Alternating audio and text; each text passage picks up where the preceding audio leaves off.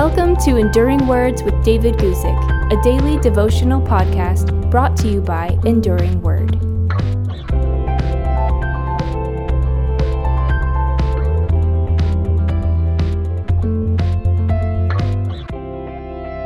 Today, I want to talk to you about how we can pray like an apostle prayed.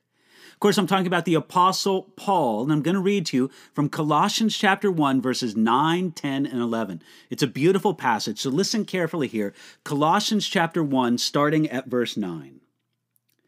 For this reason we also, since the day we heard of it, do not cease to pray for you and to ask that you may be filled with all the knowledge of His will in all wisdom and spiritual understanding, that you may walk worthy of the Lord, fully pleasing Him, being fruitful in every good work and increasing in the knowledge of God, strengthened with all might according to His glorious power for all patience and long suffering with joy. The Apostle Paul was a man of prayer. And in many of his letters, he spoke of how he prayed for other people.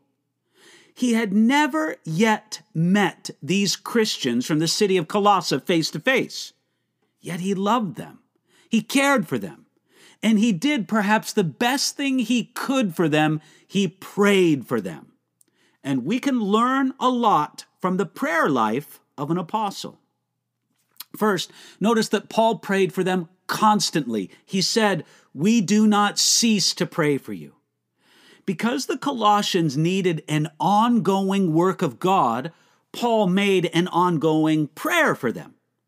Secondly, Paul prayed that they would be filled with the knowledge of his will that was informed by a true spiritual understanding.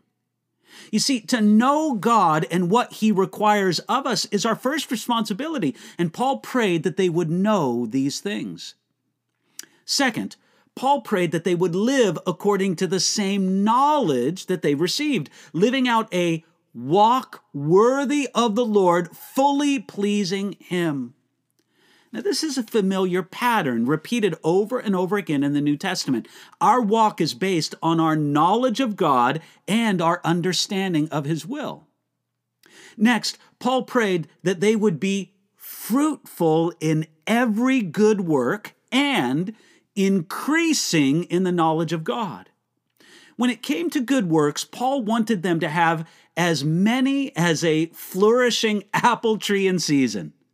And whatever good work they could find to do, they should do it. And when it came to knowing God, he wanted them to know him more and more. Finally, Paul prayed that they would be strengthened with all might we can pray for the strength to help us meet all of life's challenges and to endure and overcome with joy the problems we have with circumstances. That means the patience and the problems we have with people. That means long suffering. Do you see the prayer list Paul had? Paul constantly prayed that they would know God's will on a spiritual level. Number two, live worthy of God and please Him. Number three, do many good works and grow in knowing God. And then number four, that they would receive God's strength to deal with life's many problems. Friends, you can pray this for yourself and for others. And in doing so, you're going to pray just like an apostle prayed. Pray that kind of prayer today and find yourself firmly within the will of God and loving others as you pray for them.